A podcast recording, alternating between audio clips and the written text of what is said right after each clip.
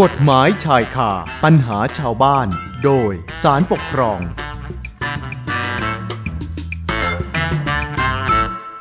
เอาละค่ะเข้าสู่ช่วงเวลากฎหมายชายคาปัญหาชาวบ้าน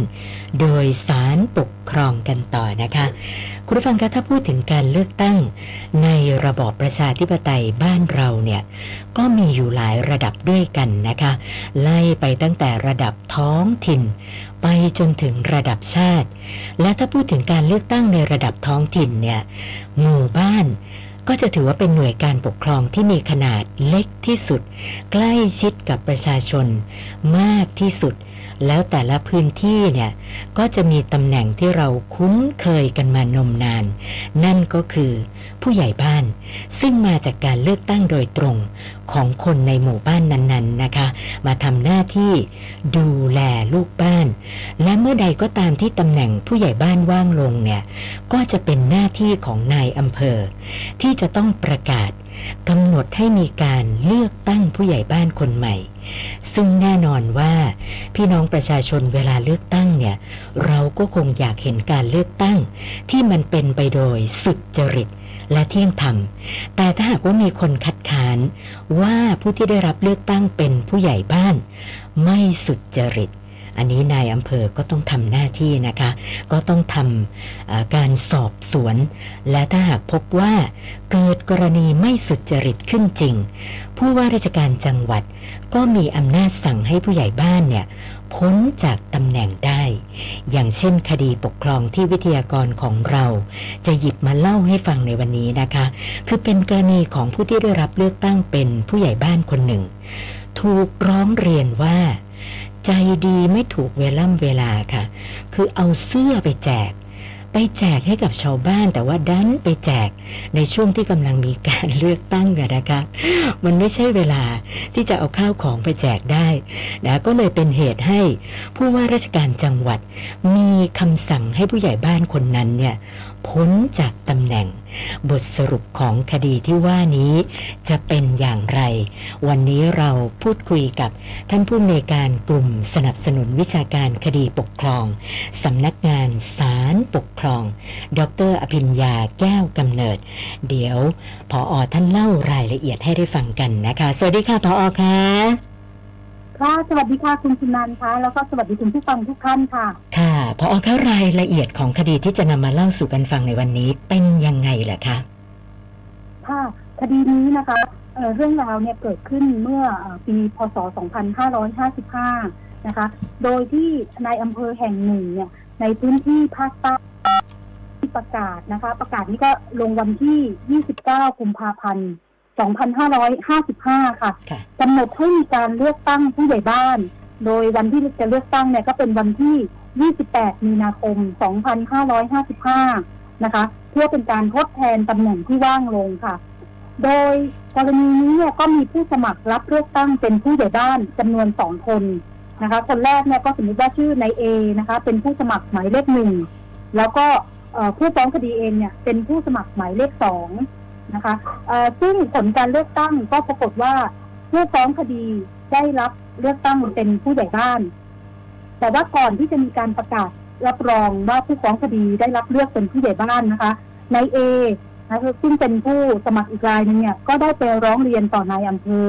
ว่าผู้ฟ้องคดี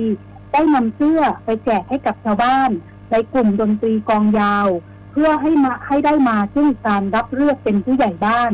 นะคะและและหลักภายหลังจากที่ได้รับเรื่องร้องเรียนแล้วเนี่ยนายอำเภอก็ได้มีคำสั่งแต่งตั้งคณะกรรมการตรวจสอบข้อเท็จจริง ตามกรณีที่มีการร้องเรียนค่ะคุณจุนันท์คะค่ะพอคะแล้วหลังจากที่มีการร้องเรียนเนี่ย ผลการตรวจสอบข้อเท็จจริงออกมาเป็นยังไงบ้างคะค่ะ หลังจากคณะกรรมการตรวจสอบข้อเที่จริง ได้ดำเนินการสอบสวนในเอซึ่งเป็นผู้ร้องเรียน แล้วก็ สอบข้อเที่จริงจากผู้ฟ้องคดี รวมทั้งพยานบุคคล แล้วก็ตรวจสอบพยานเอกสารหลักฐานต่างๆ ที่เกี่ยวข้องแล้วนะคะ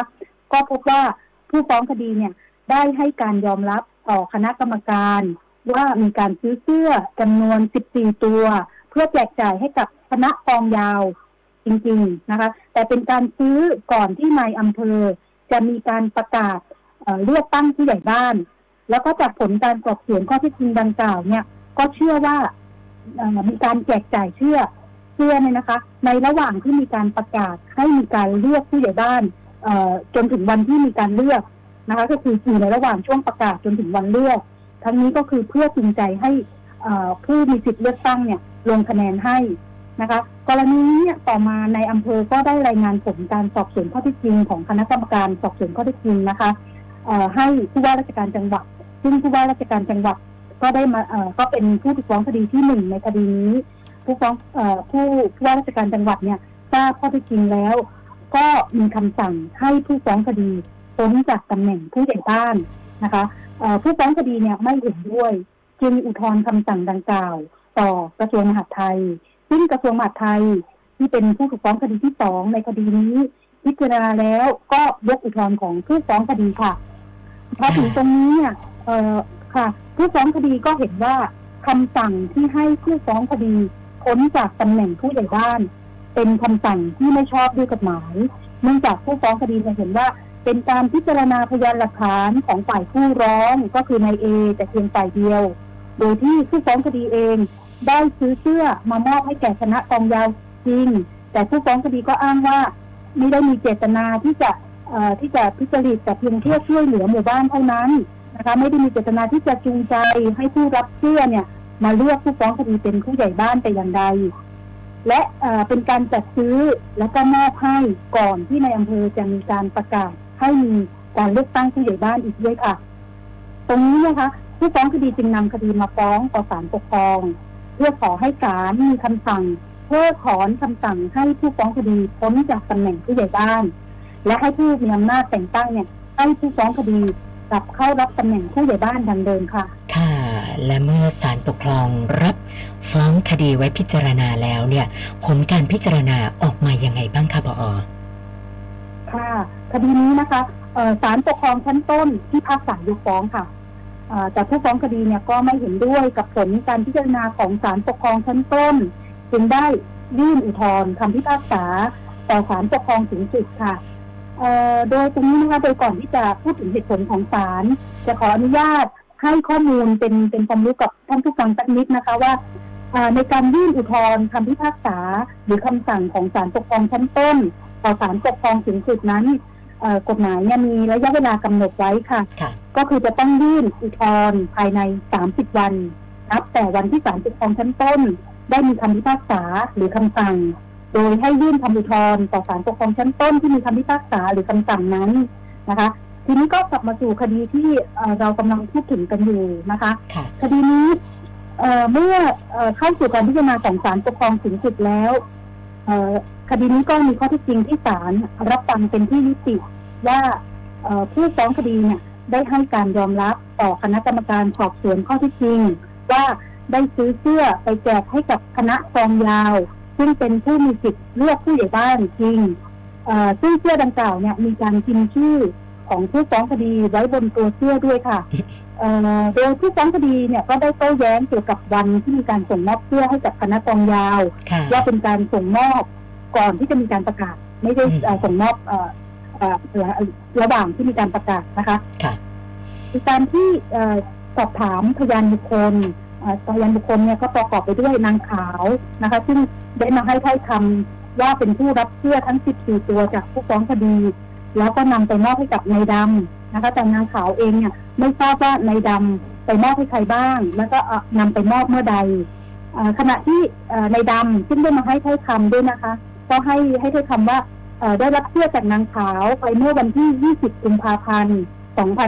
2555 แล้วก็ได้แจกจ่ายให้กับ กลุ่มคณะกองยาว เมื่อวันที่ 15 มีนาคม 2555 โดยที่คณะกองยาวผู้ที่ได้รับเสื้อต่างก็ได้ให้ถ้อยคำตรงกันว่าได้รับเสื้อที่บ้านของนายดำในวันที่ 15 มีนาคม 2555 ซึ่งตรงนี้เนี่ยก็ประกบหลักฐานนะคะตามภาพถ่ายรูปเอ่อที่เป็นรูปเสื้อที่มีชื่อผู้ฟ้องคดีเนี่ยติดอยู่หลังเสื้อ ที่ในเอที่เป็นผู้ร้องเรียนเนี่ยนะคะ ระบุระบุว่าภาพถ่ายดังกล่าวเนี่ย ถ่ายมาจากบ้านของนายดำค่ะเอ่อกรณีนี้เนี่ยจึงถือได้ว่านางขาวและนายดำที่เป็นผู้นำเสื้อไปแจกจ่ายเนี่ยนะคะเอ่อเป็นผู้ที่จะทำการแทนผู้ฟ้องคดีในการแจกเสื้อให้กับคณะกองยาว แทนผู้ฟ้องคดีอะค่ะ ค่ะ ค่ะ คือฟังดูแล้วเนี่ยช่วงเวลาที่มีการแจกเสื้อเนี่ยก็คือเป็นช่วงที่มีการประกาศเลือกตั้งผู้ใหญ่บ้านเรียบร้อยแล้วใช่ไหมคะพอค่ะใช่แล้วค่ะ เมื่อในเมื่อในอำเภอได้มีประกาศลงวันที่ 19 กุมภาพันธ์ 2555 โดยกำหนดให้มีการเลือกตั้งผู้ใหญ่บ้านนะคะ ในวันที่ 28 มีนาคม 2555 ก็ประมาณหนึ่งเดือนนะคะ ต่อมาในดำเนี่ยก็ได้นำเสื้อที่ผู้ฟ้องคดีจัดซื้อนะคะ ไปแจกจ่ายให้กับบุคคลในคณะกองยาว ซึ่งเป็นซึ่งเป็นผู้มีสิทธิ์เลือกผู้ใหญ่บ้านเนี่ย ในวันที่ 15 มีนาคม 2555 ซึ่งก็อยู่ในระหว่างช่วงเวลาดังกล่าวนี้นะคะเอ่อฉะนั้นวันที่มีการแจกเสื้อให้กับคณะกองยาวจึงอยู่ในช่วงระหว่างเวลาวันที่นายอำเภอประกาศให้มีการเลือกผู้ใหญ่บ้าน จนถึงวันที่มีการเลือกผู้ใหญ่บ้าน ก็คือช่วง 29 กุมภาพันธ์จนถึง 28 มีนาคม ประกอบกับการพิจารณาจากพฤติการของผู้ฟ้องคดีนะคะ ผู้ฟ้องคดีเองเนี่ยก็เป็นราษฎรในหมู่บ้าน ก็ย่อมทราบดีว่าผู้ใหญ่บ้านคนเดิมจะพ้นจากตำแหน่งเมื่อใด แล้วก็ต่อมาเองเนี่ยผู้ฟ้องคดีก็เอ่อลงสมัครรับเลือกตั้งเป็นผู้ใหญ่บ้านด้วยจึงเป็นกรณีที่ผู้ฟ้องคดีย่อมเล็งเห็นผลได้ว่า การมอบเสื้อให้กับคณะกองยาว ในช่วงเวลาดังกล่าวเนี่ยเป็นการจริงใจให้ผู้ฟ้องคดีเป็นได้รับเลือกเป็นผู้ใหญ่บ้าน การกระทำของผู้ฟ้องคดีจึงเป็นการกระทำที่ฝ่าฝืนต่อกฎหมาย ด้วยการให้ทรัพย์สินเพื่อจูงใจให้กับผู้มีสิทธิ์เลือกเนี่ยได้ลงคะแนนเลือกให้แก่ผู้ผู้สมัครรายใดรายหนึ่งทำให้การเลือกตั้งเนี้ยไม่เป็นการเลือกตั้งที่สุจริตและเที่ยงธรรมตรงนี้ก็ เป็นกรณีที่กำหนดไว้ตามมาตรา 13 แห่งพระราชบัญญัติลักษณะปกครองท้องที่พระพุทธศักราช 2457 นะคะ ประกอบกับข้อกำหนดอของระเบียบกระทรวงมหาดไทยว่าด้วยการเลือกผู้ใหญ่บ้าน พศ 2551 ค่ะ ดังนั้นนะคะ การที่ผู้ว่าราชการจังหวัด ซึ่งก็คือผู้ถูกฟ้องคดีที่หนึ่งในคดีนี้ ได้มีคำสั่งให้ผู้ฟ้องคดีพ้นจากตำแหน่งผู้ใหญ่บ้าน ศาลจึงเห็นว่าเป็นคำสั่งที่ชอบด้วยกฎหมายแล้วค่ะคุณจินันท์คะค่ะ เอ๊ะพอคะแล้วแล้วที่ผู้ฟ้องคดีเขาโต้แย้งว่า ผู้ว่าราชการจังหวัดเนี่ยแหมเหมือนฟังความข้างเดียวนะคะ คือฟังแต่ทางผู้ร้องเรียน แต่ว่าไม่ให้โอกาสเขาในการเอ่อชี้แจงข้อเท็จจริง หรือว่าโต้แย้งแสดงพยานหลักฐานเนี่ย ตรงนี้ศาลท่านพิจารณาประเด็นนี้ยังไงบ้างคะในประเด็นนี้นะคะ ศาลปกครองสูงสุดเนี่ยได้พิจารณากฎหมายที่เกี่ยวข้องนะคะ ซึ่งก็คือพระราชบัญญัติวิธีปฏิบัติราชการทางปกครอง พศ 2539 โดยในมาตรา 28 ของพระราชบัญญัตินี้ได้กำหนดไว้ว่าในการพิจารณาทางปกครอง เจ้าหน้าที่อาจตรวจสอบข้อเท็จจริงได้ตามความเหมาะสมของเรื่องนั้นๆ โดยไม่ผูกพันอยู่กับคำขอ หรือพยานหลักฐานของคู่กรณี นะคะ แล้วก็ในมาตรา 29 วรรคหนึ่งของพระราชบัญญัติฉบับเดียวกันเนี่ยก็กำหนดไว้ว่าเจ้าหน้าที่จะต้องพิจารณาพยานหลักฐานที่ตนเห็นว่าจำเป็นแก่การพิสูจน์ข้อเท็จจริง ดังนั้นนะคะ เมื่อเอ่อผู้ว่าราชการจังหวัด ซึ่งเป็นผู้ถูกฟ้องคดีที่หนึ่งในคดีนี้ ได้ตรวจสอบข้อเท็จจริงแล้ว เห็นว่าข้อเท็จจริงที่ได้ตรวจสอบเนี่ยมีเพียงพอที่จะออกคำสั่งได้แล้ว จึงไม่จำต้องแสวงหาข้อเท็จจริงใด ๆ เพิ่มเติมอีก แล้วก็ไม่ไม่ไม่ผูกพันที่จะต้องรับฟังพยานหลักฐานอื่นตามที่คู่กรณีกล่าวอ้างนะคะ แล้วก็กรณีนี้ก็ประกอบกับผู้ฟ้องคดีเอง ก็ไม่ได้แจ้งความประสงค์ใด ๆนะคะ ที่จะให้คณะกรรมการตรวจสอบข้อท็จจริงเนี่ยได้ตรวจเออได้สอบปากคำบุคคลใด หรือว่าตรวจสอบพยานเอกสารหลักฐานใด ๆ เพิ่มเติมแล้วก็เมื่อข้อที่จริงเนี่ยปรากฏว่าผู้ฟ้องคดีได้ให้ถ้อยคำยอมรับต่อคณะกรรมการตรวจสอบข้อเท็จจริงนะคะ ว่าได้ซื้อเสื้อเอ่อเพื่อแจกจ่ายให้กับคณะกองยาวจริง โดยได้มอบให้กับนางขาวไปนำไปแจกจ่ายให้กับคณะกองยาว ตามที่ได้เล่าให้ฟังไปแล้วข้างต้นหนึ่งนะคะค่ะเอ่อซึ่งเมื่อตรงเนี้ย ค่ะเมื่อตรงเนี้ยเนี่ยได้พิจารณาถ้อยคำของผู้ฟ้องคดีแล้ว ก็จะเห็นว่าผู้ฟ้องคดีเองเนี่ย ได้รับทราบข้อเท็จจริงที่เกี่ยวกับเรื่องที่ร้องเรียนอย่างเพียงพอ แล้วก็ได้ชี้แจงข้อมูลเอ่อหรือว่าข้อแย้งต่างๆ ได้ถูกต้องตามข้อเท็จจริงที่ร้องเรียนแล้วค่ะ ค่ะ ก็แสดงว่าผู้ว่าราชการจังหวัดก็ก็ถือว่าเปิดโอกาสนะให้ผู้ฟ้องคดีได้โต้แย้งแสดงพยานหลักฐานอะไรต่างๆ คือให้โอกาสแล้วใช่ไหมคะใช่แล้วค่ะ แล้วก็จากข้อที่จริงที่เล่าให้ฟังข้างต้นนะคะเอ่อก็ถือว่าผู้ว่าราชการจังหวัดนะคะ ผู้ถูกฟ้องคดีที่หนึ่งเนี่ยได้ให้โอกาสผู้ฟ้องคดีได้ทราบข้อที่จริงอย่างเพียงพอ แล้วก็ได้ให้สิทธิ์ในการที่จะโต้แย้งแสดงพยานหลักฐานนะคะ ซึ่งตรงนี้ก็ ตรงตามหลักเกณฑ์ของอที่กำหนดไว้ในมาตรา 30 วรรคหนึ่งแห่งพระราชบัญญัติวิธีปฏิบัติราชการทางปกครองแล้ว และเมื่อศาลได้พิจารณาแล้วเนี่ยก็เห็นว่าคำสั่งของผู้ว่าราชการจังหวัดผู้ถูกฟ้องคดีที่หนึ่งที่ให้ผู้ฟ้องคดีพ้นจากตำแหน่งผู้ใหญ่บ้าน เป็นคำสั่งที่ชอบด้วยกฎหมายดังนั้นเนี่ยคำวินิจฉัยอุทธรณ์ของกระทรวงมหาดไทยซึ่เป็นผู้ถูกฟ้องคดีที่สองก็ชอบด้วยกฎหมายเช่นกัน ดังนั้นเนี่ยกรณีจริงไม่มีเหตุที่จะเพิกถอนคำสั่งทั้งสองคำสั่งดังกล่าวแต่อย่างใดนะคะ สรุปแล้วคดีนี้เนี่ยศาลปกครองสูงสุดจึงพิพากษายืนตามเอ่อคำพิพากษาของศาลปกครองชั้นต้นที่ยกฟ้องค่ะคุณปิมันคะค่ะแล้วก็ขอเอ่อขออีกนิดนะคะ คดีนี้ก็เป็นไปตามคำพิพากษาเอ่อของศาลปกครองสูงสุด คดีหมายเลขแดงที่ ออ่าง886ทับ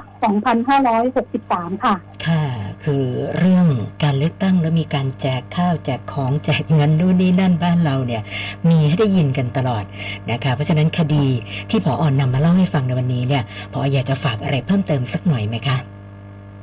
ค่ะถ้าจากคำพิพากษาคดีนี้นะคะ ก็ได้ข้อคิดเป็นอุทาหรณ์นะคะว่า